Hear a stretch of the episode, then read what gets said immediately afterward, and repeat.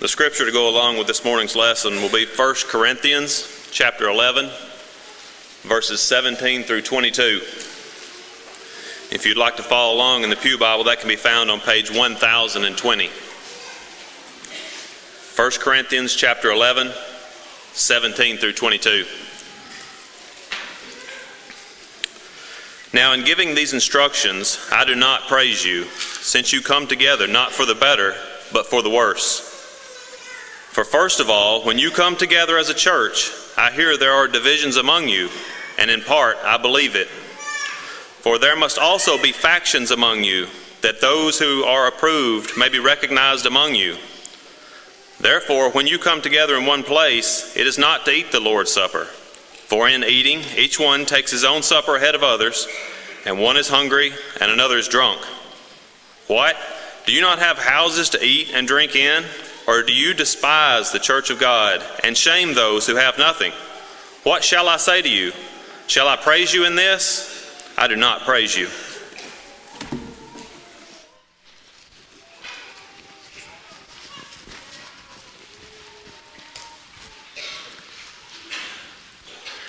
Good morning. It is good to see each of you. Again, if you're a guest, we welcome you. It really does encourage us that you're here, and we hope that we can be an encouragement to you. I appreciate the prayer that has already been offered, and all of you that have been praying about the We Are the Sermon Day. It's a wonderful and can be a very powerful day to say to the community that we love you. And that is the second greatest commandment. And if anybody is to be a good neighbor in the neighborhood, the Lord's church ought to be the best neighbor in the neighborhood. And this is one simple way that we try to do this. You may know or you may not know, but we have two deacons that they stay in a close relationship every week, if not every week, every other week with about six or eight elementary schools in this area where they constantly make phone calls to say, Is there anybody we can help? And we help children in our schools in need on a regular basis. We help teachers in need on a regular basis. But because of that wonderful relationship that's been established, now for We Are the Sermon Day, there are many things that they have asked and said, Can you help us with this? And so your classes will be talking about some of those, but, but if your class is doing something and, and maybe you think, I wish I could do something that's more roll up my sleeves and get a little more dirty, please let us know because we're going to have actually more requests than what we have uh, the available workers, just the way it's divided out right now. And so please know that, and, and we could put together a few other teams uh, that, that could just do a lot of good. So please know if what your class is doing is something you want to jump in the middle of, that's what we want you to do. If what your class is doing is something where you say, I'd really rather paint or I'd rather do something of that nature, there's a lot of those works that we've been asked to participate in a huge thanks and glory be to God for your generous gift for the Bibles, for the Tanzania mission trip that'll take place in about a week and a half. We will be able to purchase all the Bibles that we discussed, plus probably at least another hundred more, and we will even have enough then to use some of the extra money that you gave uh, to use directly uh, in teaching. That's, that's what we will try to do with that money. We think we will probably be able to pay the expenses for some preachers in the area uh, to stay another week longer, and we'll be able to provide their meals and etc. And they'll be able to continue follow up in what we start there, so to speak. And so we're thankful for your generous gift to that. And uh, it's good to be in a congregation that wants people to know God and realizes the significance of His holy word and being able to truly know who God is. Admiral Hyman Rickover was the head of the U.S. nuclear navy for a lot of years. His critics and his supporters knew that he was a very stern and disciplined man. For a long period of time, he had a standing order that any Navy officer that served on his submarines would be interviewed by him personally. One of the young naval officers that he interviewed many years ago was named Jimmy Carter, later President Jimmy Carter. Jimmy tells about the experience of going in and sitting in a room to be interviewed by him. It took two hours. It was a large room. And the admiral and the president were the only two in the room. But this was back before he was president. It was very intimidating. Admiral never smiled once. And near the beginning of the interview, he said, Choose some topics. We'll talk about whatever you want to talk about. So President Carter thought to himself, What are things I know a lot about? And he mentioned music and literature and naval tactics and other things like that that he thought he was well informed. And the admiral would begin a series of questions, and each one would get progressively harder until he realized he didn't know much about the topic. When he felt like everything was a complete failure, there was one question that he asked toward the end that he thought maybe was redeeming. He asked him, How did you rank in your class at the Naval Academy? Carter set up a little straighter and he said, 59th out of a class of 820, sir. Expecting a nod or a smile or maybe even a congratulations. But instead, he received a stern look that followed with the question Did you do your best? His first and immediate response was almost, Yes, sir. But then he remembered who he was talking to. And he did think, you know, I could have spent a little more time studying the enemy or the allies or tactics or strategy or weapons. And after a pause, with a disappointing tone, he replied, No, sir. I did not do my best. The admiral spun around in his chair, signifying that the interview was over. And just as Carter was about to stand up, he was asked one more question that he said, I'll never forget it, and I've never been able to answer it. And the question was, why not? Today, I do not suggest that this room is full of people that would like his tactics. I do not suggest that as we study the Lord's Supper, that the Lord's Supper is to be deduced to this idea of you're just approaching an event just to do your best. But I do want us to think what would God say on the matter of His Lord's Supper? What would He say about the way we approach this table to have fellowship with Him and with all those that join in? Maybe you've already seen in the bulletin the title of the lesson this morning is For Better or For Worse. It's kind of a play on words because if you didn't know the theme that we're having this month of memorials, you might very well think, well, this is a lesson on marriage, but it's not. It's taking literally the words of Holy Scripture where He speaks about individuals coming together, what ought to have been for better, but instead they left for worse. And the very thing that they were doing so wrong that left them in such a bad situation was the way they were taking the Lord's Supper.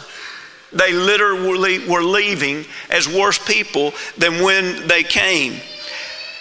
Last week we talked about the fact that it is a memorial. We looked at Luke, the 22nd chapter. We talked about how in America there are some of the most famous memorials. Isn't it interesting that we as Americans forget? We as human beings forget.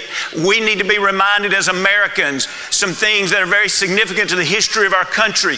We need to be reminded as children of God, as created beings of the Almighty, as Christians. We need to be reminded of some, some things that are so very, very important important. And so, even though these memorials have been visited some up to six million times a year, there is a greater memorial that's visited every Sunday and is participated in, and it's the Lord's Supper where we take the bread and we take of the fruit of the vine. But today, I want us to think about 1 Corinthians, the 11th chapter. If you haven't turned there, please be turning there. And I'd like for us to study, and odds are we won't finish this, and I'll just be honest with you. Our odds are this lesson will probably have an abrupt just stop in the middle, and we need to hang on to it, and we'll try to finish it next week. We'll see what we can do. I just don't want to rush so much that we miss the importance of several significant points here in 1 Corinthians, 11th chapter, but also don't want us to be sitting here so long that we run into Bible classes and etc. And so we'll see what we can do here. The first thing that I would like for us to ask this morning is why does it matter how we partake of now, we can give a lot of very important answers to this question, but I want us to see one in the way that this passage summarizes. In other words, this is what this passage is immediately is, is working toward. And we're going to begin here and then back up and go back to the beginning of these couple of paragraphs earlier. But I'd like for you to read with me 1 Corinthians 11th chapter. We'll read verse 29 and 30. And I'd like for you to think about why does it matter? For he who eats and drinks in an unworthy manner eats and drinks judgment. And that word judgment there is the idea of when you're cursed or when you're punished. And so he says, You eat in an unworthy manner, you're bringing punishment upon yourself. Why? Because you're not discerning the body, the Lord's body. In other words, you're not making a, a good uh, decisions and, and movements, if you will, in your life and in your mind about the Lord's body. And so notice this strong, clear furtherance of instruction in verse 30. For this reason, many are weak and sick among you, and many asleep. Could it be any more clear? For this reason. We look around and say, there are some, and I know some try to make this into a physical sickness and weakness and, a, and even a physical death. I don't get that. And if that's of your opinion, have your opinion on it, but this has been a spiritual teaching all the way through, and I think he's still talking about our spiritual life and our faith. And I think what he's doing here is he's looking at people and he's saying, Look around. There's some of you that are just hanging by a thread spiritually. You're sick. Some of you are weak. You're, you're on the outskirts, if you will, of, of an inner and a devoted faith to the Lord. And then some have just thrown up the white flag. I, I used to be a Christian. I used to be faithful, but I, I just don't really, no, I don't, I, I'm not devoted anymore. I don't really believe anymore. I'm not a believer.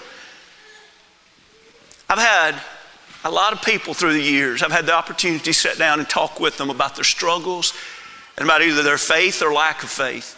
And I cherish every opportunity to do that because we all struggle from time to time and we all need to share in that with others. And so that's a wonderful thing. But I just want to observe with you isn't it interesting how clear this is in Scripture? And I want to observe with you something that has never been said to me. I have never yet had anyone come to me and say, I am really struggling in my faith right now, and I know the reason. Notice verse 30. I know the reason why.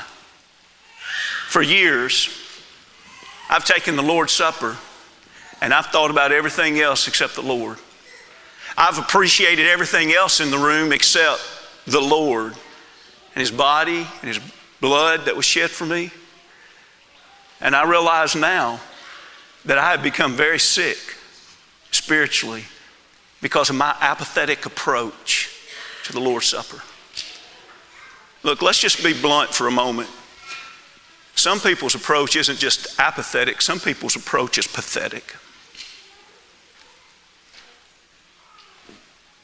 Texting during the Lord's Supper, checking Facebook during the Lord's Supper, making your list of things you're going to do in the afternoon or for next week during the Lord's Supper, intentionally playing with babies during the Lord's Supper checking out other people, what they're wearing, or, or who's here, just like you were sitting in the mall, people watching during the Lord's Supper?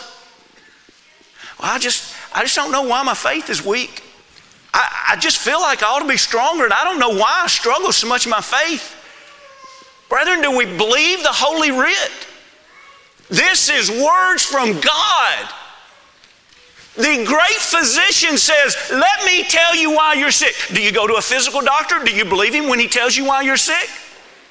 What if you go to the great physician and do you believe him when he says, I can tell you why you're struggling spiritually? You've missed it. You refuse to submit to it. You refuse to appreciate it. You refuse to indulge spiritually in this wonderful occasion that God gives us of being invited to his table to partake of his supper and to do so in remembrance of me. Really, this passage in 1 Corinthians 11 could not be simpler. I'd like for you to see three ways that it is naturally broken down.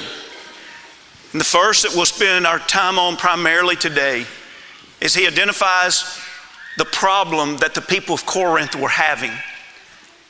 And then, second, he offers a really simple solution.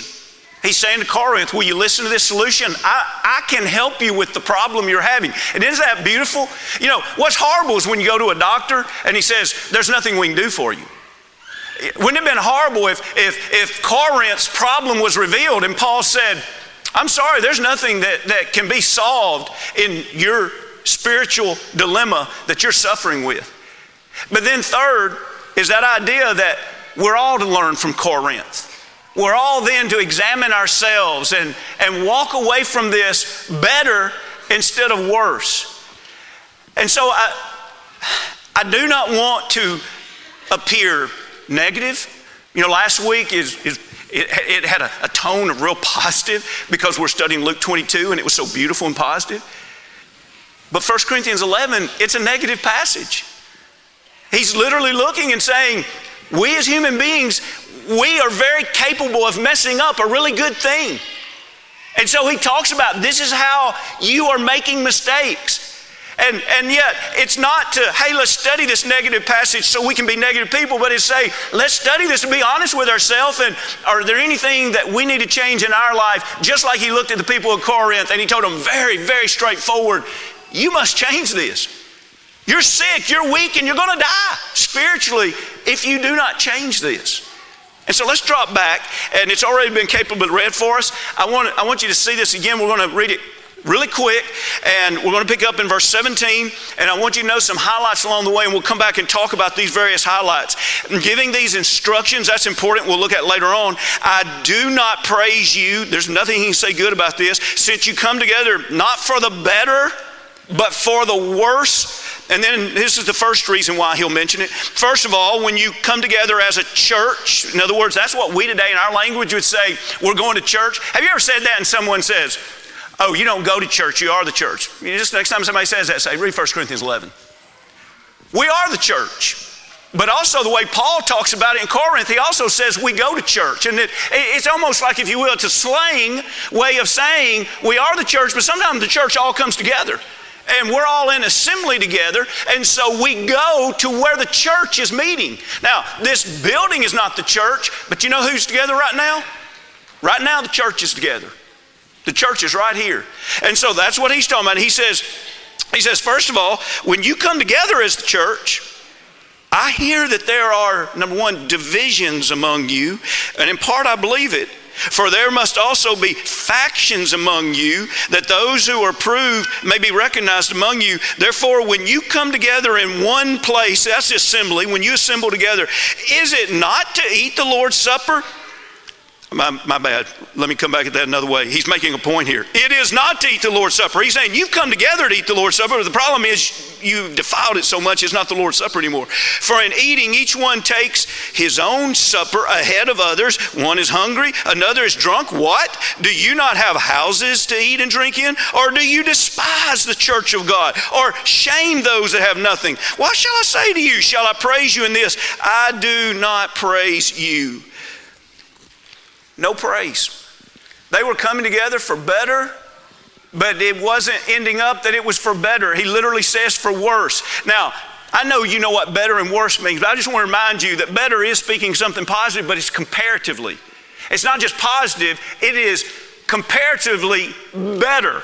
Worse is not just something negative, comparatively, it's even negative more so than what is being compared to. So, what's being compared to? He's comparing them to them. And he's saying, You started out in one spiritual condition. You went to the gathering of the church. And you participated in this, what you thought was the Lord's Supper, but you've defiled it so much, it's not really the Lord's Supper. And now you're leaving. And he says, I want to compare you to you. You came thinking, I'm going to leave this time of worship and I'm going to be better spiritually because of this. And he says, instead, you've come to this time of worship and you are leaving worse spiritually than when you came. Can you imagine Jesus standing outside in the parking lot and you walk out after worship today and can you imagine Jesus Christ coming up to you and talking to you about worship? And can you imagine him saying, do you realize that because of the way you worship this morning, spiritually you are worse off than when you came. You see, I think we get in our minds sometime in, in the 21st century American culture, we get in our mind that, that if we just throw up anything to God in worship, that it's all good. And I have mentioned to you before, back a few years ago, that, that I believe that if you could define what a lot of people's concept is about God receiving our worship, that a lot of people have a more of a mindset that God is a beggar and, and he's just got his, his little can out there and he's just saying, Give me anything. You know, the, the, the thing about a beggar, you got to appreciate this. If you put a dollar in, they say, Thank you very much. If you put a handful of change in, they say, Thank you very much. You put a 10 in, they say, Thank you very much. You know, beggar's just anything you give me, anything you offer me, thank you very much. God's not a beggar. God's not saying, any way you want to worship me, it's fine. Anything you want to do. Hey, you showed up and, and you chewed on some bread and you swallowed some fruit of the vine. Hey, we're good. You don't really believe that, do we? In other words, the Lord looks at it and says, Hey, you've come in the way you have partaken of what should have been the supper. Spiritually, now you're even worse off. Well, let me ask you something. If every time you come and take the supper in a defiled way, in an unworthy manner, and every time you leave a little bit worse than the beginning, what's going to eventually happen to that person? Well, we've already read the end of the story, haven't we? The end of the story is he says, Some of you are sick, some of you are weak, and some of you are dying. In other words, you keep doing it week after week after week. You cannot be a person of spiritual life and spiritual strength. It will eventually wear us down. Well, why did it happen? Notice he gave two reasons there in verse 18 and in verse 19. The first one in 18, he says there are divisions among you. And the word division means literally a rent, a gap, or a split. If you have one object, and in that object there's a split or there is a, a gap in it, immediately it loses its integrity, it loses its strength, and you say, Whoa, there's something wrong there. Well, what about the one body of Christ? The one body of Christ was never designed for us to come in and rip it, to split it, to divide it. And anytime we do something that divides the body of Christ, there's something wrong there. Can you imagine the Lord's Supper being the point in time that the Lord's body is being divided? That was the huge problem that was taking place in the manner in which they were taking the supper. They literally were not physically united they were not in heart and love united as they took the Lord's Supper. There was a division among them. And then the next word that he uses there in 19, he says there's factions among you. The, the Greek word for that is also translated, that very same word is translated heresies over in Galatians, the fifth chapter, in verse 20, when the fruit or the works of the flesh are listed there, where later on the fruit of the Spirit is listed. And so heresy is, is a work of the flesh. Not only is it doing something that's wrong, following a, a, a false way, but what's interesting about the word heresies is that it also, in its root, has a very strong connotation of choice. Okay, I've, I'm following this false way, and I've chosen it. I have chosen this false way. And so now, Paul takes this division and he puts some blame on it. And he says, Listen, I know there's division among you, and I know some of you have chosen to live this way. I know some of you have made the decision that this is what you're going to do. And of course, he's calling them out of how wrong it is, so they have made a decision that is faulty and that it's wrong. So, what's the result of that? Well, when we look back in 20 and then going down in 21, the, the result was there was no supper. In other words, he said, I can't praise you in this. The reason I can't praise you is you've missed the mark so much. You've come together to take the Lord's Supper, and it's not even the Lord's Supper at all. Well, how did they miss the mark so much? Look again as, as we look back at, at 20 and, uh, and, and 21 there. Notice how he says in 24, in eating, each one takes his own supper ahead of others. One is hungry, another is drunk. You see the point? Probably what is happening here what we think of when we think of a potluck, where we say, we're going to designate a location and everybody brings something, and, and we're going to take what each of us brings and we're going to put it together, if you will, on a table, and then we're all going to go through and we're going to share what we bring with everybody. The love feast that took place back and, and were very strong, if you will, in the first century.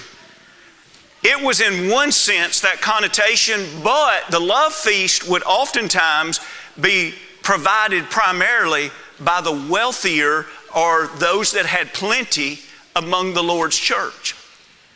And they didn't necessarily happen just on Sunday. They would set times to say, we're going to have a love feast and those of us that have plenty are going to bring plenty, and everybody in the church is going to come together and we're going to share. Now, what they call it? A love feast. What was the idea? The idea of a love feast is we love you so much that we're going to provide and we're going to ask even those that do not have much, we're going to ask everybody to come together and we're going to share in this feast that the motive of this feast is love. Now, look what's happening here. Some have said 1 Corinthians 11 was a love feast. But the problem was those that had didn't love those that didn't have. And they literally, in a, in a sense, were segregated, not only by location, but apparently even by time. Some that had more came earlier.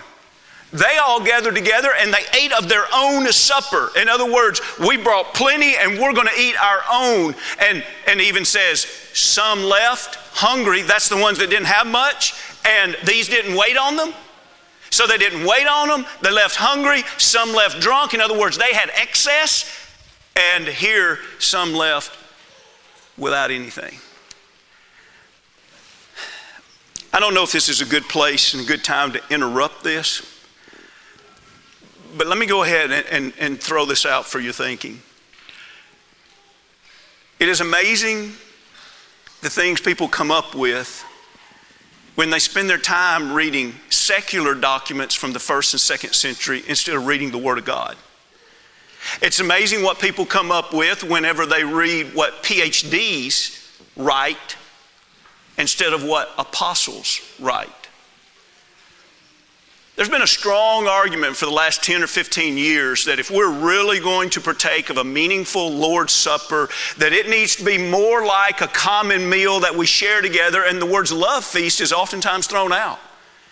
And they'll say, well, you know that, that the way the Lord designated the Lord's Supper is that it was a love feast, and they all sat around, and they ate a meal, and then at a certain time in the meal, they would stand up, and the one presiding would take the bread, and he would bless it, and he'd pass it, and, and they would just sit around, and they would talk about the body of Christ as they ate the bread. And then later on in the meal, the, the one presiding would then take the cup, and he would bless it, and he would distribute it, and, and they would talk about the blood that was sacrificed for Jesus. And if we were really going to do it like the first century, that's the way it needs to be done. Really?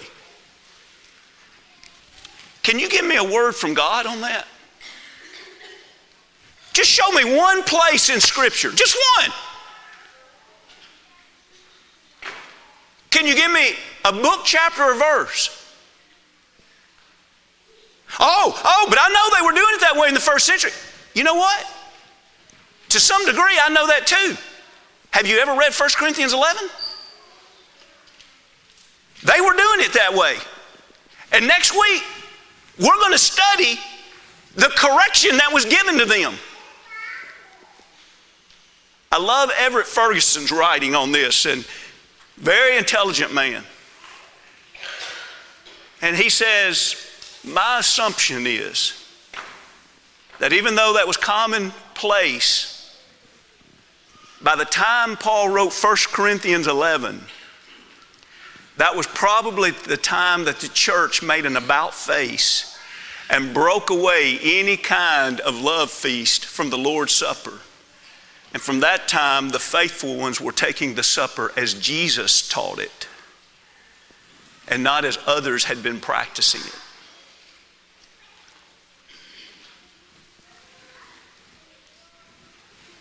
You know that 1 Corinthians 11 was written before any of the Gospels. So it's significant when you think about what was the first writings that Christians could hold and read and say, we want to know more about the Lord's Supper. 1 Corinthians 11 was the first.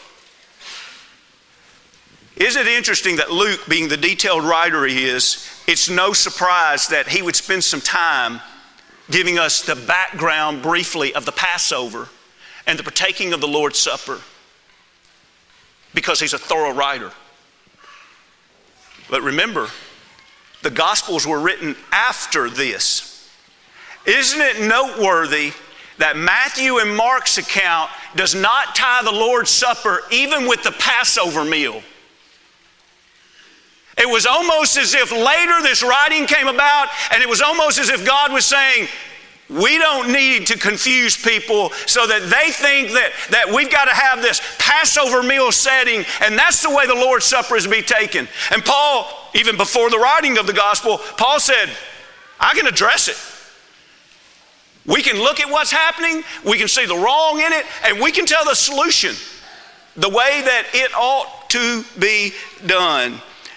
And so we close this morning with his rhetorical questions. He didn't have praise because they really didn't have the Lord's Supper taking place, but he said, What you do have is you have shame taking place. And when you look in 22, he asked questions like, You have a house? Did you drink? In other words, if you, and he's speaking especially here to the wealthy people, he's saying, if you came together and all you're going to do is eat your food and you're not going to share with anybody else? He said, Why don't you just stay at home? Don't you have a house that you can sit at home and eat your food and not share with anybody else? What is this time period for right here? You remember Hebrews 10 25? A lot of people remember that one real qu- quickly. Not forsake the assembly yourselves together. You know that's not the beginning of that sentence. Go back one verse earlier. Why are we here? One verse earlier, we're here to consider one another. Since you've been here this morning, who have you considered considered to do what? We need to consider one another to stir up one another to love and good works. Therefore, do not forsake the assembly of ourselves together as a manner of some is, but exhorting one another, and so much more as you see the day approaching. Why are we here according to the Lord? According to the Lord, we're here because we want to stir each other up in love. We want everybody that leaves here this morning to know that the Lord's church loves them. We're to stir up one another, love and good works. Who have you seen this morning? You're thinking, I need to talk with them. I need to encourage them. I need to reach out to them. I need to help them. Who is it that you just want to say hello because you love them? Who is it that you want to say, hey, I'm involved in this ministry this week and I want you to come work with me in this ministry? You want to stir up love and good works. Now, if you say, Well, I haven't done any of that this morning, I want to give you the same question for the same principle. Why didn't you just stay at home this morning then? If you're not here to help encourage the church, don't you have a house that you can stay in and not encourage the church? That's the way he's using this about the Lord's Supper. He says, You're coming together and you're just feasting on this meal for personal gain and you don't care about the others. Don't you have a house you can do that in? And then that's where he brings out this rhetorical question. Sounds like to me, you despise the church. You don't really love God's people. Sounds like to me, you shame the poor. Somebody doesn't have anything, what you like to do is keep showing that you got it and they don't. 1 John 3 16 and 17 makes it very clear that God's people, if one does not have need, that the ones that has the resources shares with those that are in need. And he says, I just can't praise you in what you're doing there. Next week, we're going to look at a simple solution to this. This morning, I hope that all of us are willing to honestly examine ourselves. This isn't a time for us to examine each other. I hope you're examining yourself and I hope that you're well spiritually.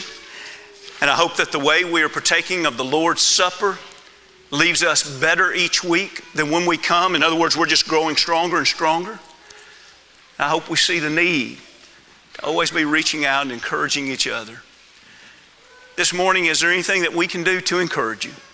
Is there anything we can reach out to, to express our love for you and to help you take a step closer to God so we truly could leave here better than when we come? If you're ready this morning to be immersed into Christ for the remission of your sins, if you're ready this morning to be restored,